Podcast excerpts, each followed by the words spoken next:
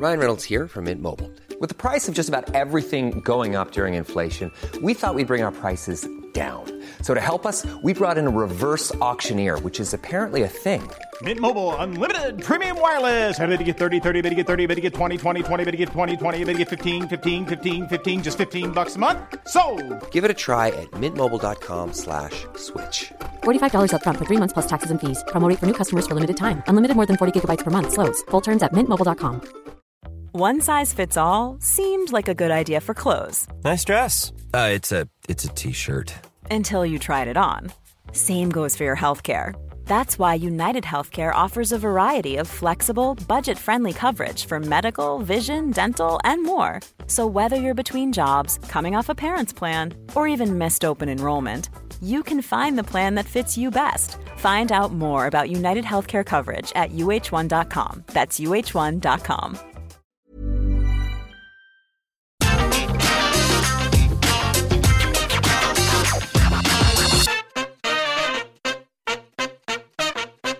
Now, did SmackDown end with a cliffhanger or did SmackDown end with a cliffhanger? The answer is SmackDown ended with a cliffhanger. And I asked myself when this did go down, why doesn't WWE do this more? I mean, they literally have shows every single week. They never stop. So you always want to hook the audience so they tune in when seven days have passed. Just come up with little nuggets like this, and I promise you it will work every time. And what am I talking about? Well, you're about to find out because my name is Simon Miller. Welcome to What Culture Wrestling, and say hello to the finger of power, the fop, that's about to give the good bits an up and the bad bits are down for the latest episode of WWE SmackDown. A spoiler as always, it was great. Let's up those downs.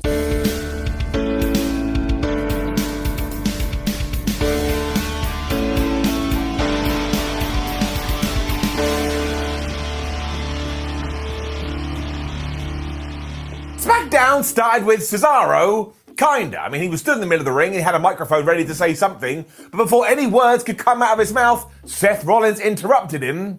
And this week, Seth was looking like a moustache with some lipstick on it. However, as the Swiss Superman had tweeted afterwards, this was the first time he'd ever been put in this position. And of course, opening either Raw or SmackDown is considered a big deal in WWE. And I was like, man, I've never looked at it that way. It made me feel all warm and fuzzy in my tum tum. Also, everything that happened afterwards was great. Is getting it up. Seth was also really good here too because he's just such an asshole. He told Cesaro the only reason he's finally reaching his potential is because he's fighting Seth Rollins and Seth Rollins is the best, and that the only reason he won at WrestleMania was because Rollins couldn't handle the weather, he couldn't handle the rain. When it comes to crappy excuses, that is a pretty good one. Cesaro was only allowed to say one sentence, which was challenging Seth to another match, but before we could get anywhere, out came crazy, crazy Jey Uso and flubbed me. I love this guy so much because he was just barking Roman Reigns, Seth Rollins, we, we're all better than you. I can't stand anything. I mean, every single week he just gets more crazy. He was so fired up, Seth Rollins had to calm him down and said, Look, you can't just go running in there. Cesaro will beat you up, but why don't we do it together? And just before they could do that, Daniel Bryan was out here. It was like a giant had grabbed the Thunderdome and turned it on its side, and some of the locker room had just spilled out towards a squared circle. Bryan was here though to ensure that Cesaro does get his due and hopefully does get a Universal Championship shot because he has earned it and he deserves it more than Daniel Bryan, and he deserves it more than Seth Rollins, and he deserves it more than Jey Uso, and he deserves it more than Roman Reigns. And I audibly went, ruh-roh because you knew that badness was coming. Daniel wasn't worried though, because he knows Roman doesn't like wrestling, so it was unlikely we were going to see him. But then we got Durden, Durden, and out came the tribal chief, and he has a new t shirt, which is essentially the end of WrestleMania 37 just on a piece of clothing, and he pointed at Daniel Bryan. He was like, "Look who's on the bottom! It's you." So you basically lost twice. I mean, this guy could not be a bigger dick, and I'm all here for it. Reigns basically laughed all this off as well because he does think Cesaro and Bryan are just a couple of nerds, and then he told Seth Rollins and Jey Uso to deal with it. And Seth was brilliant here too because he's not Roman Reigns' mate, and he kind of looked at him like, "I don't appreciate what you're doing here." Maybe we're planting some seeds. It then did magically turn into this tag team match, which meant it was Seth Rollins and Jey Uso taking on Daniel Bryan and Cesaro, and there is more chance of hair sprouting out of my head than these four having anything but a spectacular fight. And surprise, surprise, it rocked up. It really did have everything too. I mean, it was fast, it was fun, it was hard hitting, it had a story. And once again, it just perplexed me because how can WWE have two shows? One which is just kind of like a mystery box, and the other which just seems to smash it out of the park week after week. After all four guys had brawled to start things off, Rollins caught Cesaro with a sling blade to take over. But then when he jumped off the second rope, the Swiss Superman caught him in midair and gave him a tilt-a-whirl backbreaker. This is why I don't care when people go, Cesaro shouldn't be at the top of the card. He can't cut a promo. One, go watch him on Talking Smack. He can. You just have to let it be Cesaro. But also, two, he is so good in the ring, he at least deserves an opportunity. He then tagged in Bryan, who went full steam, including grabbing Seth Rollins' foot when he went for a Pele kick and turning it into ankle lock. And that frustrated Seth so much, he grabbed Daniel Bryan with his poor, poor neck and gave him a buckle bomb. And I was like, flipping hell, why are we intent on trying to kill Mr. Daniel Bryan? Jey was then back in and he hit a massive splash before the bad guys started booting Daniel Bryan in the back of the head. And if you've forgotten, why did Daniel Bryan have to retire a few years ago? Because he has a sore and poorly head. I was watching this and I'm not gonna lie, I was terrified. Obviously, we built to a super hot tag with Cesaro and he was just running wild, but then the tag team klaxon ah sounded and everybody was throwing bones and we were getting dives. Cesaro was catching people in midair with dives and then Jey Uso was super kicking people. It was properly nuts. I mean, we even saw Cesaro go for a big swing, but Seth Rollins turned that into the most devastating move in all of sports entertainment, the surprise roll up. Although this occasion he only got two. It got even better too because when Cesaro locked Seth Rollins in the sharpshooter, and once again Jey Uso had just booted him in the back of the head, Seth was so perturbed about all of this he just walked off. I was kind of devastated as this match was so good, but let's face it, that's exactly what Seth would do. He is a piece of shit. It left poor Jey Uso all alone because he never gets any luck, and after a superplex courtesy of Cesaro, Daniel Bryan hit him with the running knee. One, two, three, they're your winners. I did have just like the slightest sadness in my tum tum because again I was like, man, Jey Uso he never gets nothing. But all of this was brilliant and it made me feel joyful. And from start to finish, it must have been around about what, 35 to 40 minutes of SmackDown.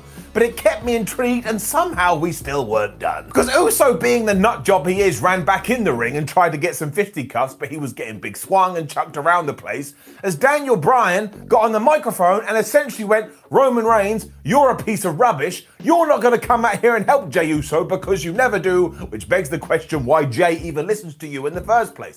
I was like, what the hell are we doing? Roman Reigns is going to explode. The point of all of this, though, was for our heroes to prove their point. Roman Reigns never saves Jey Uso. Roman Reigns always does whatever the hell he wants. And because of that, they mused that maybe the tribal chief is terrified of Cesaro. And all of this was just 10 out of 10. It was 10 out of 10 wrestling. I mean, you could have had Duke the Dumpster Droese come out of this, and I still would have been waxing lyrical about SmackDown.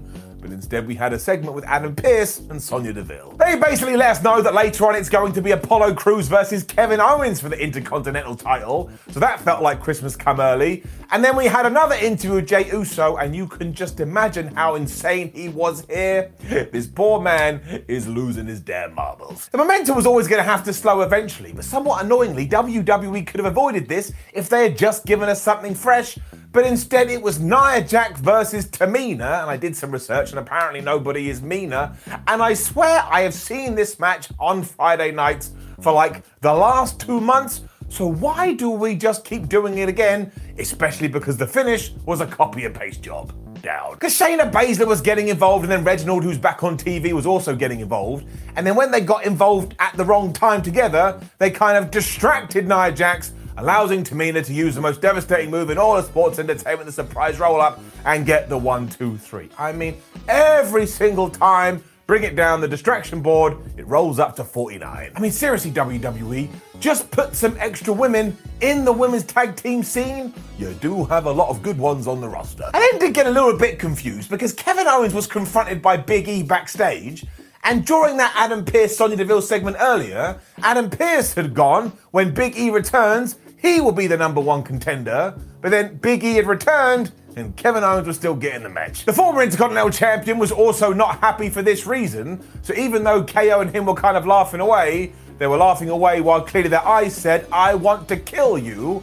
So I think we're going to do something with these two down the line as well. And man, if you want to give me Kevin Owens versus Big E, you are going to see a very happy Simon Miller. Bryan also approached Adam Pearce again after this and was like, You need to make Cesaro versus Roman Reigns for the Universal title. And Ads was all like, Look, I'm working on it. But you could just see deep down in his soul, he was terrified of our tribal chief. We then got this IC title match, and well, it's a story of two halves. Let's go. I'm sure they have fought before too, but the one thing I took away from this is that Kevin Owens and Apollo Crews have really good chemistry, and they grappled to begin with before KO went for a dive, but he wasn't able to do it because General Aziz was standing in the way. And that does stand to reason he's Apollo Crews' bodyguard. It also allowed Apollo to get on top of this, and he went to do a moonsault off the apron, but got kicked right in the head instead, and then he got swanton bombed for a near fall. When all of a sudden, Sami Zayn's music hit, and he came down to the ring and joined commentary. All this was fine for now because there were no shenanigans. Crews and Kevin were then brawling on the top rope before Owens had a big fall and Apollo Crews gave him a bunch of rolling German suplexes. But then we had stunner attempts, we had near falls off pop up power bombs, and this was really gathering some momentum until we got to the finish. Because just after Owens had hit a splash on the apron and rolled Apollo Crews back into the ring, General Aziz just got onto the squared circle. Kevin Owens couldn't handle it because he's a wrestler and he was distracted, which allowed Apollo Crews to use the most devastating move in all of sports entertainment and get the one, two, three. I mean, come on, two back to back matches with the exact same ending, and they almost played out from the same camera angle. That's how little difference there was. Why couldn't have Apollo Crews just hit his big move and got the victory? That would have been far better. However, it is unfair not to acknowledge how fun this was, so that part gets an up. But for everything else, it gets a down. Also, bring back the counter we're not even halfway through the year, and we have had 50 distraction finishes in all of WWE. And sure, Owens was still able to hit a stunner after the fact on Apollo Crews, but then he got murked by General Aziz and the Nigerian nail, I think we're calling it, which is just the Samoan spike that Umaga used to do. This did lead to the highlight of the whole thing, though, because as Kevin Owens was laid out in the middle of the ring, Sami Zayn got off commentary and he just started to dance around Kevin Owens' fallen body. I don't care what you say, Sami Zayn could be in any promotion in the world, and he would be one of the most important characters you have. He is brilliant. Paul Heyman was here next, and he promised before this night was over, Roman Reigns would address the Daniel Bryan and Cesaro situation. I was like, yeah, right, you never do that. But I was actually wrong. Small spoiler, he does. Our brand new interviewer, Megan Morant, was then interviewing Apollo Crews, and Apollo was all like, oh, I'm so happy that I won, when Biggie hunted him down and absolutely whooped his ass. And honestly, he almost killed him. And it was only at the end when General Aziz turned up, so he's gonna get in a world of trouble. Why the hell wasn't he watching his man? That's basically his entire job. I am gonna guess we get round to it this at WrestleMania Backlash, though, hence why it's called WrestleMania Backlash. But again, these two are great. I'm okay with that. And then, if you can believe it, Aleister Black was back on SmackDown. I know how the flub did that happen, but he has returned. And my word, does he have an intriguing new gimmick up. You really do need to go watch it too, because I'm not going to be able to do it justice. But he wears glasses now, and he was sat in a dark room with candles, and he was reading a book called Dark Tales of the Father. Chapter 1 was also called The Dragon and was about a father and his son going to kill some kind of a dragon, but the son became a dragon. But none of that even matters. It was the way that Aleister Black delivered this, and it was the ambience that he created. I was kind of mesmerized by it. There's also one of these things that you could have given to anybody else and they wouldn't have been able to pull it off, but Aleister Black just has something and I think by the end of it, yeah, the kid had become the dragon, even though he was meant to slay the dragon. That's not the point. If we actually see this through to the end, he will be such a good addition to Friday nights. So I am going to keep everything crossed. He just brings something different to the table. And a pointless stare down between the Dirty Dogs and the Street Profits next. And how can WWE even pretend to justify that? These two have faced off ever since like February or something and Angelo Dawkins and Montez Ford have never won. Anywho, the main reason was to ask Dolph Ziggler and Robert Roode who do they think is going to win between the Mysterios and Alpha Academy. And of course, they picked Alpha Academy because they're bad guys and the Dirty Dogs are bad guys too. It then all got a little bit strange because Bayley just swanned in and took over and started to tell us how much she hates Bianca Belair. But what she forgot is that Bianca is married to Montez Ford And then that little snitch Montez, he rang his wife and he was like, You need to hear what the role model is saying. So Bianca, being the fighting champion she is, went, Okay, give me a second. I'll be right there. As soon as she did turn up, Bayley kind of backed off because she is a massive coward, but said it would be great to have a match at WrestleMania Backlash, which is what we're getting. And I am cool with all of this. This is exactly the type of stuff we should be setting up. Just to be a nerd quickly, wouldn't it have been better and wouldn't it have been more justified if Bayley had had a big match at WrestleMania and got the victory as opposed to just going, I would like a title match, and Bianca Belair going, pal, you've got it. So yeah, it's a little weak, but it's still the right thing to do, and Bayley, as always, was great here because she was an asshole and then she was nice before being an asshole again.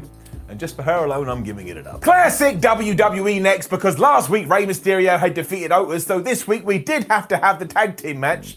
And I do admit the men's tag team division is now slowly falling into the same trap as the women's tag team division because the same people just keep going round and round and round and round. But thankfully, this was far better and it had a proper finish, so it gets it up. Otis was just destroying Dominic at first, and I think we just need to take a moment to say fair play to that guy. I still think it's nuts that we turned him heel because Otis just has this natural, lovable quality. But ever since he has become a villain, he's been far more aggressive. He has got a different side to him, and it's proven he is a three dimensional character. It was, of course, Dommy Boy who got beaten up for most of this because he is the young Mysterio, but I always do appreciate how he manages to get the hot tag. Here, Chad Gable was German suplexing him around the place, and then Dominic landed on his feet, turned around to his dad, gave him the tag. And obviously, then Rey ran wild. Despite almost being 50, Rey was still giving Chad Gable a hurricanrana off the top rope. And then Dominic borrowed a move from his dad's playbook when he did that sliding powerbomb sunset flip into the barricade thing. Honestly, at some point, father and son have to become tag team champions. The story is just too good. And then, yes, admittedly, it did kind of just finish. I mean, Otis got thrown over the announce table, and then Rey Mysterio hit the big splash onto Chad Gable and got the one, two, three. And I presume at WrestleMania Backlash is going to be the Dirty Dogs versus the Mysterios. But once we're done there, we 100% have to be done. And again, let's draft in some new peeps. SmackDown then went off air with a bang, and I did not see it coming. Up. And it was basically Roman Reigns addressing the situation that had been prevalent throughout the entire evening, and everybody was in the ring. And Roman started by getting right into Cesaro's face and telling him he was furious that the Swiss Superman even thinks he deserves a Universal title shot, and the answer from now until the end of time is going to be no. In a complete twist, though, all of a sudden Reigns said he is the champion, and therefore he decides the challenger, and as far as he's concerned, that should be Daniel Bryan. And why? Because he hates Mr. Yes Man. He never wants to see him again, so this is what he's proposing. Next week on SmackDown, they will have a Universal Championship match. If Daniel Bryan wins, obviously he will become the new champion. But if he loses, he is banished from SmackDown forever. Roman never wants to see him again, and that will be that, and he can turn tail and leave. Cesaro was in the corner going, Daniel Bryan, you gotta do it, you gotta do it, even though deep down he must have been like, man, I'm getting screwed over again. But the truly fascinating part of all of this is that Daniel Bryan has been doing the media rounds recently and telling us that not only is his WWE contract up soon,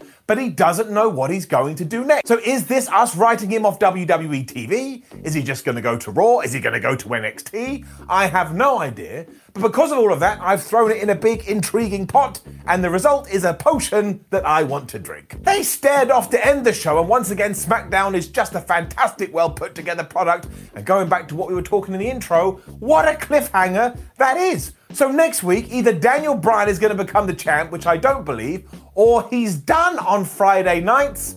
I have no idea which way this is going to go. And that's what a good entertainment program should always do. And it's also the reason that overall, it's getting it up.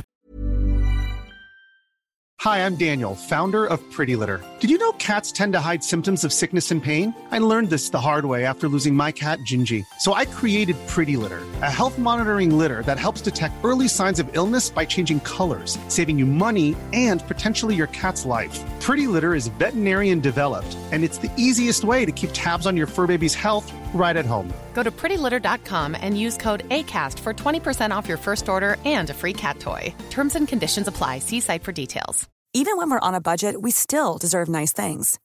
Quince is a place to scoop up stunning high end goods for 50 to 80% less than similar brands. They have buttery soft cashmere sweaters starting at $50, luxurious Italian leather bags, and so much more.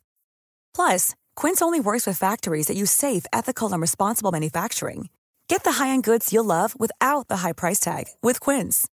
Go to quince.com/style for free shipping and 365-day returns. Mom deserves the best, and there's no better place to shop for Mother's Day than Whole Foods Market. They're your destination for unbeatable savings, from premium gifts to show-stopping flowers and irresistible desserts. Start by saving 33% with Prime on all body care and candles. Then get a 15-stem bunch of tulips for just $9.99 each with Prime. Round out Mom's menu with festive rosé, irresistible berry chantilly cake, and more special treats. Come celebrate Mother's Day at Whole Foods Market.